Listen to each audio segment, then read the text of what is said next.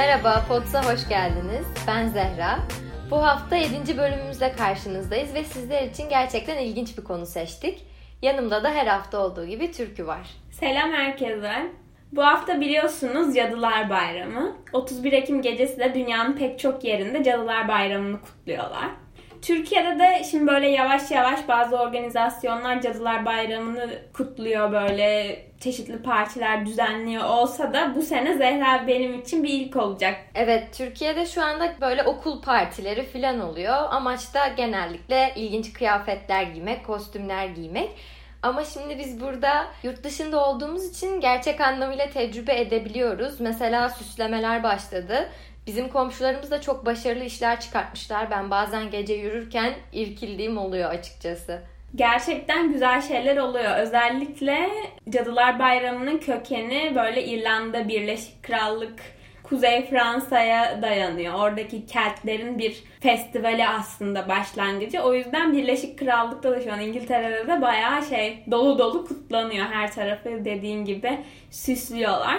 Cadılar Bayramı'nın böyle çok masalsı bir yanı var bence. Gerçekten o kostümler, süslemeler, o turuncu temalar bana hep böyle küçükken okuduğumuz masalları hatırlatıyor. Zaten o masallar da hep Avrupa'da geçtiği için hep bizim bildiğimiz bu meşhur masallar. O yüzden şu an Cadılar Bayramı nedense bana öyle şeyleri çağrıştırmaya başladı. O yüzden hazır bu masalsı ortam varken etrafımızda biz de sizlerle masallarla ilgili konuşalım dedik.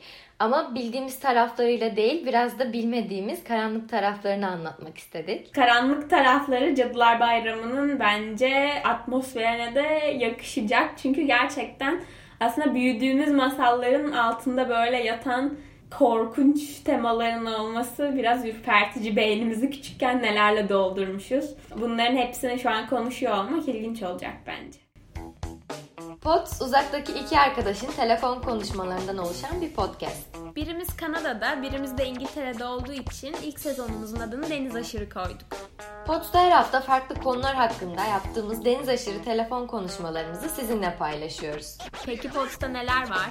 Sürdürülebilirlikten seyahate, müzikten kadın haklarına kadar konuşmaya değer gördüğümüz pek çok şey.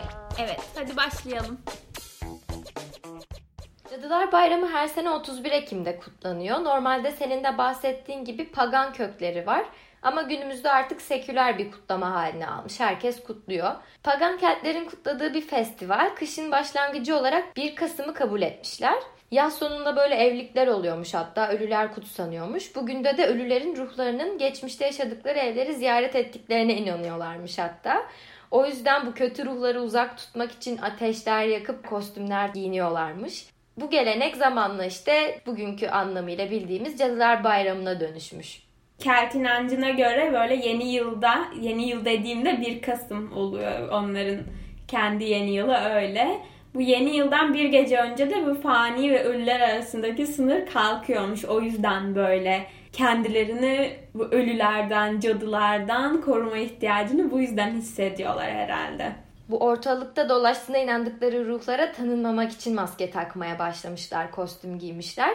Zamanla da cadılarla, perilerle, iblislerle özdeşleşmiş bu bayram. Ama aynı zamanda bu yeni hasat, ekinler falan da çağrıştırıyor bana. Çünkü bu ruhların ekinlere zarar verebildiğini düşündükleri için biraz aslında bu bayramda tarım da önemli. O yüzden bal kabakları falan böyle her tarafın sebzelerle süslenmesi. Ben geçen de Canterbury'nin katedrali çok ünlü bu arada. İngiltere'nin böyle Anglikan Kilisesi'nin artık böyle başı falan burada şey o katedralde. O yüzden o katedrale tura gittim ve her tarafı şeyle süslemişlerdi. Bal kabaklarıyla böyle yeni hasatın yeni meyveleriyle böyle turuncu bir havaya bürünmüştü katedral. Çok güzeldi. Bu dönemde sık sık böyle korkunç masallar da anlatılıyor. Ama sanırım bir masalın korkunç olması için çok uzaklara bakmamıza gerek yok. En çok bildiğimiz masallar bile aslında karanlık bir tarafa sahipler. Bugün size onlardan bahsetmek istiyoruz. Hepimizin küçüklüğünde duyduğu artık bu masallardan haberi olmayan insan yoktur herhalde dünya çapında. Çok yaygınlar çünkü. Bu Disney filmlerine de konu olan masal deyince aklımıza ne geliyor? Yani Zehra şöyle masal deyince aklına ilk hangi masal geliyor? Hmm, Pamuk Prenses geliyor sanırım. Ben küçükken hep böyle Pamuk Prenses olmak istiyordum. Böyle. Onun gibi siyah kısa saçlarım vardı falan. Çok iyi hatırlıyorum. Benim de Kül Kedisi geliyor mesela. Yani Kül Kedisi, Pamuk Prenses, Kırmızı Başlıklı Kız, Hansel ve Gretel. Rapunzel. Bir sürü masalları sayabiliriz. Günümüzde bu masalların böyle bizim okuduğumuz kitaplara yansıyan ya da bu Disney filmlerinde gösterilen versiyonlarıyla orijinal versiyonlar arasında baya bir fark var.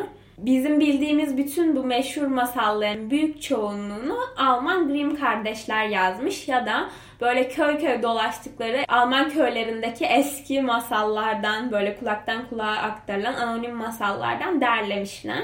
Ama bu derledikleri eski masalların Zehra'nın da dediği gibi çok şey yönleri var.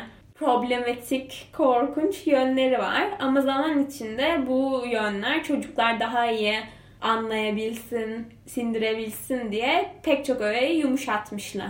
Şimdi biraz o masallardan bahsedeceğiz. Evet, Grimm kardeşler 1700'ün sonları 1800'lerde yaşamış iki Alman kardeş ama gerçekten senin de bahsettiğin gibi dünya edebiyatına inanılmaz katkıda bulunmuşlar. Bildiğimiz çoğu masal onlara ait. Grimm kardeşlerin Jakob Grimm ve Wilhelm Grimm gerçek mesleği zaten dil bilimcilikmiş ve edebiyatla ilgileniyorlar. Ve ömürlerini bu masalları derlemeye adamışlar. 200'den fazla da masalları varmış. O yüzden şu anda bildiğimiz bu meşhur masalların çoğunu onlar derledikleri için onların masalları sayabiliyoruz. Mesela ben şeyi hatırlıyorum. Fareli Köyün Kavalcısını biliyorsundur.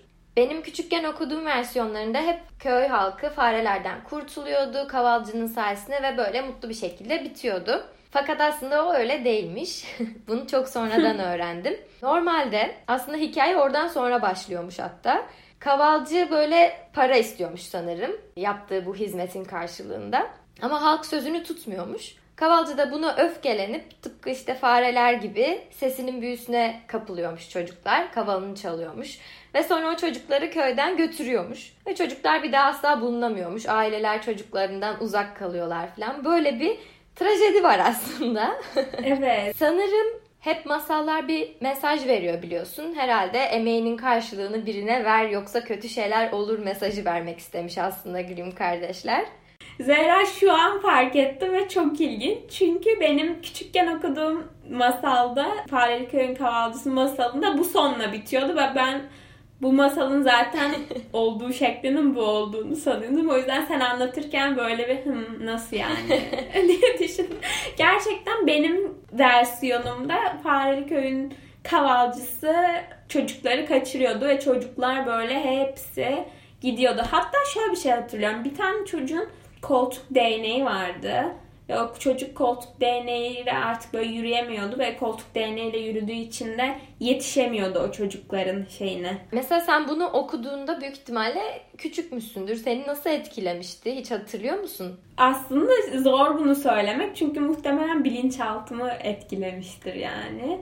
Şu an mesela bu koltuk değnekli bir çocuk da şu an aklıma geldi. Çok hatırlamıyorum bile Fare Köyün Kavalcısı nasıldı. Şu an sen anlattıkça biraz daha zihnimde canlandı. Tekrardan canlandı. Ama senin de dediğin gibi herhalde aldığım mesaj birinin emeğinin karşılığını ver yoksa sana gününü gösterir tarzı bir şey olmuş olması gerekiyor. Aslında ilginç yani Grimm kardeşler dönem hakkında ince detaylar da sunuyor. Mesela karanlık yıllarda da biliyorsun veba vardı. Fareler filan basıyordu kentlere. Onlardan mesela ilham almışlar.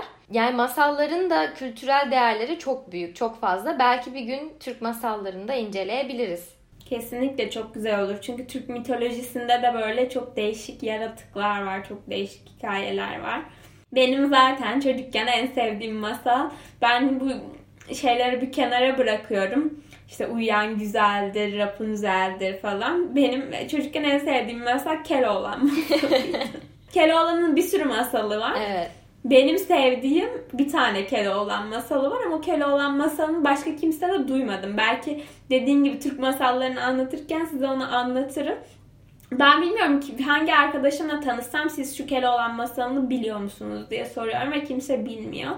Acaba diyorum bunu böyle bizim ailemizde uydurulan bir masal. Belki anneannem bile uydurmuş olabilir. Ben şeyi biliyorum. Şey çok klasik değil mi? Keloğlan tepe göze karşı mı? Böyle bir şey var. Evet o bayağı hani mitolojik Türk mitolojisinde olan bir şey.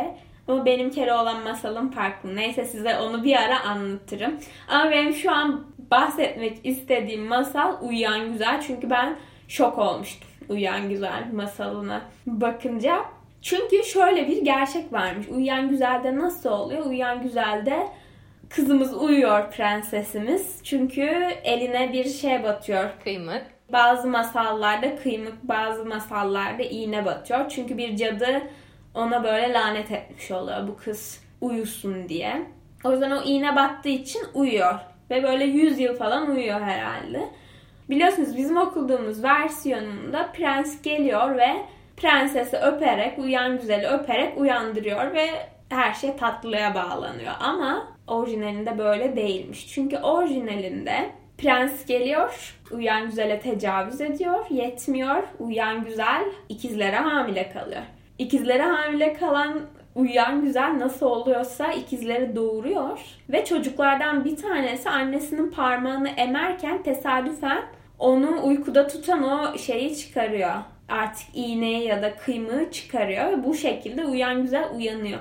Gerçekten çok ilginç bunun bir çocuk masalı olması. Bunun şu anda çocuklara okutulduğunu düşünebiliyor musun? Yani ben düşünemiyorum. Kesinlikle gerçekten çok şey. Mesela ilginç. şeyde de bu küçük deniz kızında da aslında deniz kızı prens de olamıyormuş, intihar ediyormuş. Yani köpüğe dönüştü diye geçiyor masalda ama çok travmatik şeyler bence bunlar. Evet bir şey söyleyeceğim. Şu an yine şaşkınlıklar yaşıyorum. Çünkü ben çok üzülüyordum küçükken şeyi okuduğumda. Bir arkadaşım Kuşadası'na geldiğinde ona bu masalı göstermiştim. Ve o da çok şaşırmıştı. Sen nasıl bunu okudun diye. Çünkü bendeki versiyonunda yine Deniz kızı kendini bıçaklayarak intihar ediyordu. Arkadaşlar bilmiyorum. Çünkü benim annem edebiyat öğretmeni. Belki o yüzden bendeki masalların versiyonları daha şey olabilir. Neyse o. Daha orijinaline yakın olanlar olabilir ama şu an mesela şaşırdım sen bunu söyleyince. Çünkü sonu mutlu sonla mı bitiyor normalde? Normalde mutlu sonla bitiyor. Hatta düşünsene filmi falan var. Yani Disney'in böyle bir şey yaptığını, film yaptığını. Bu arada bu Uyuyan Güzel masalını söyledim. İzlediğim bir filmde bununla ilgili çok benzer bir şey yakalamıştım. Abla con ella diye bu meşhur İspanyol yönetmen Pedro Almodovar'ın bir filmi. Bu filmde de gerçekten masalın orijinalinde gördüğümüz olayın filmdeki bir yansımasını görüyoruz. O yüzden e, şimdi spoiler vermeyeyim. İzlemek isterseniz çok güzel bir filmdi zaten. İzleyebilirsiniz. Türkçesi sanırım Konuş Onunla diye çevrilmiş olabilir. Bir de Hansel ve Gretel vardı sanırım. Evet, Hansel ve Gretel gerçekten en problematik olanı, gerçekten en travmatiği bu herhalde. Barındırdığı unsurlar inanılmaz. Şunu düşünün, bir aile var ve bir ailenin yiyeceklerini çocuklarıyla paylaşmak istemediği için bu bir. İkincisi çocuklar öz babaları tarafından ölümcül koşullara terk ediliyor. Ormanın ortasına bırakıyor yani adam. Bu iki. Dahası bu eşi öldükten sonra evlendiği kadın istiyor diye yapıyor. Yani burada bir üvey anne faktörü var ve babanın cinselliği tercih etmesi var. Sonra tavuk kemiğiyle insan parmağını ayırt edemeyecek aptallıkta bir cadı ve tabii ki yamyamlık. Çocukların cadının altınlarını çalması. Burada hırsızlık var. Ay sonra da düşünsene bir çocuk bunları dinliyor ve huzurlu bir şekilde uykuya dalıyor. En kötü yanı bence artık böyle çocuklar cadının altınlarını çalıyor. Çocuklardan biri cadıyı yakarak öldürüyor ki burada çocuk cinayet işliyor. Ve çocuklar altınları çalmış, cadıyı yakarak öldürmüş. Bu altınlarla babalarını bulunca babanın da çocukları elinde altınlarla görüp timsah gözyaşları eşliğinde bu altınları kabul etmesi var gerçekten böyle inanamıyorum. Çok ilginç bence. Ya tabii ki de böyle edebi eserlerde etik, ahlak aramak niyetinde değiliz. Bizi sadece ilgimizi çeken, ilginç bulduğumuz kısım bunların çocuklara okutulması. Yoksa gayet edebi anlamda çok değeri olan eserler yani. Evet aslında bu metin orta çağda yaşanan açlık ve kıtlık sebebiyle ailelerin çocukları böyle ormana terk etmesi gerçeğine dayanıyormuş. Çünkü insanlar gerçekten masaldaki durumu bir zamanlar yaşamış. Gerçekten yemekleri çocuklarıyla paylaşacak durumda değiller diye çocuklarını böyle ormanı terk etmişler. Hatta bu o kadar böyle gerçekçi eskiden olabilecek bir olaymış ki şimdi bir anımı anlatmak istiyorum burada. Biz böyle ailecek bir araba yolculuğundaydık ve arka koltukta da kardeşim ve dedemle birlikte oturuyordum. Bir şekilde Hansel ve Gretel'den açıldı konu ve ben bu masalı falan anlatmaya başladım. İşte dedim yemek bulamadıkları için gitmiş anne babası üvey annesi çocukları ormana bırakmış dedim. Dedem camdan dışarıya bakıyordu. Bir anda böyle bize döndü. Bire şerefsiz dedi. Dedem anlattığım şeyi gerçek sanmış. Çünkü olağan bir şey olabilir belki diye. Gerçekten her gün televizyonda da aslında o kadar korkunç şeyler görüyoruz ki o Müge Anlı'da filan kayıp çocuklar filan. Dedem anlattığım şeyi gerçek sandı ve çok sinirlendi bu üvey anne ve babaya. Gerçekten e, bakıldığında olabilecek şey. Bu masalların hepsi hani Aa, çok kötü, travmatik, mide bulandırıcı diyoruz ama hepsi aslında insanların yaşadığı şeyler. O yüzden gerçekliği yansıttıkları için güzel ama bunu çocuklara ne kadar okutmalıyız bunu bilmiyorum. Çünkü mesela Hansel ve Gretel'in orijinal halinin şu an bu anlattıklarımız hepsi var yani şu an çocukların okuduğu versiyonunda. Dediğimiz gibi bu terk edilmeleri, hırsızlık, yamyamlık bunların hepsi var zaten. O yüzden hala çocuklar bunlarla yetişiyor. Bunu biraz böyle tartışmak gerekiyor. Siz ne düşünüyorsunuz merak ediyorum. Problematik olan başka bir kısmı da mesela cadıların hep kadın olması, erkeklerin kurtarıcı olması. Mesela kötü erkek avcıların bile son anda hep öldürmekten vazgeçerek kahramanlaşması. Yani hep böyle erkek karakterlerin iyi olması, pozitif olması. Mesela cüce oluyorlar, ana karaktere yardım ediyorlar. Ve de mutlu sonun hepimizin bildiği gibi evlenip çocuk doğurmak olması şu an orijinal hallerini okumasak da yine de bu çocukların bu masallardan etkilenmeyeceği anlamına gelmiyor. Çünkü bu masalların altında yatan birçok alt metin var. Birçok alt metini biz çocuk olarak hepsini alıyoruz zaten ve kafamızda belli başlı toplumsal kurallar oturmaya başlıyor. Mesela Pamuk Prenses'i ele alalım. Pamuk Prenses'in öperek uyandırılması sahnesinde bir kadının isteği dışında öpülmesi bir anlamda taciz edilmesi var. Ve bunun da ötesinde bir ölünün öpüldüğünü görüyoruz ve bu öpücüğün onu dirilttiğini görüyoruz. Bu gerçekten bayağı problematik bir şey. Çünkü çocukların aklında hem gerçekten bir insanı isteği dışında öpebilirsin gibi bir anlam yatabilir bundan sonra bir kurtarıcıya hep ihtiyaç olması zor bir durumdan çıkmak için. Evet yani bu masalların en kötü yanlarından birisi her zaman böyle olumsuz kötü koşullarda bu prenseslerin mücadele etmeyi yok saydıklarını görürüz. Asla mücadele etmiyorlar ve her zaman dışarıdan gelen başka bir kurtuluş yoluyla bu bir peri oluyor, bu bir prens oluyor. Onları sürekli onları kurtaran bir insanın gelmesi gerekiyor. Kendilerini asla tam anlamıyla savaştıklarını göremiyoruz. Sürekli bu prensesleri kurtaran bir erkek görüyoruz. Böylece erkeğin kadın için böyle kollarında güvende hissedeceği, böyle hayranlık duyacağı bir simge haline gelmiş oluyor erkekler. Ve sürekli böyle bu şekilde hayatını sürdüren bağımlı prenses tipleri tüm ödülleri alırken bağımsız kadınlar senin de dediğin gibi büyücü olabilir, cadı olabilir. Bunlar hep bir böyle a kötü olarak gösteriliyor. Evet oynadığımız aslında bilgisayar oyunlarında falan da hep öyleydi. Küçükken hatırlıyorum en basitinden Mario örneği mesela o kuledeki prensesi kurtarmaya çalışıyorduk. Bunun hatta edebiyatta böyle damsel in distress diye bir kavramı var. Böyle ortaçağ hikayelerinde de görüyoruz bunu. Başı dertte olan genç bir kız böyle ejderha tarafından kaçırılmış. Bir erkek için de böyle kahraman olmak için en az bir damsel in distress böyle kötü durumdaki yardıma muhtaç bir kadını kurtarmak bir şart olarak koşuluyor. Senin de dediğin gibi Mario'da da bu var. Oynadığımız bütün baktığında Video oyunlarında da bu problem var. Hani masalları bir kenara bırakıyorsun. Video oyunlarında da tamamen bununla ilgili tekrardan bir anlatı sürdürülüyor. Ama bu konuda artık insanlar yavaş yavaş böyle bir farkındalık oluşturmaya başladılar ve edebiyat alanında gerçekten güzel gelişmeler var. Mesela Asi Kızlar Uykudan Önce Hikayeler gibi bir kitap var. Böyle bir kitap görmüştüm ben. Çok ilgimi çekmişti. İçinde çok güzel illüstrasyonlarla birlikte harika işler başarmış gerçek kadın hikayeleri var. Mesela Coco Chanel vardı, Frida Kahlo vardı, Cleopatra, Marie Curie hep böyle tanınmış kadınların hayat hikayelerini işleyen bir masal kitabı.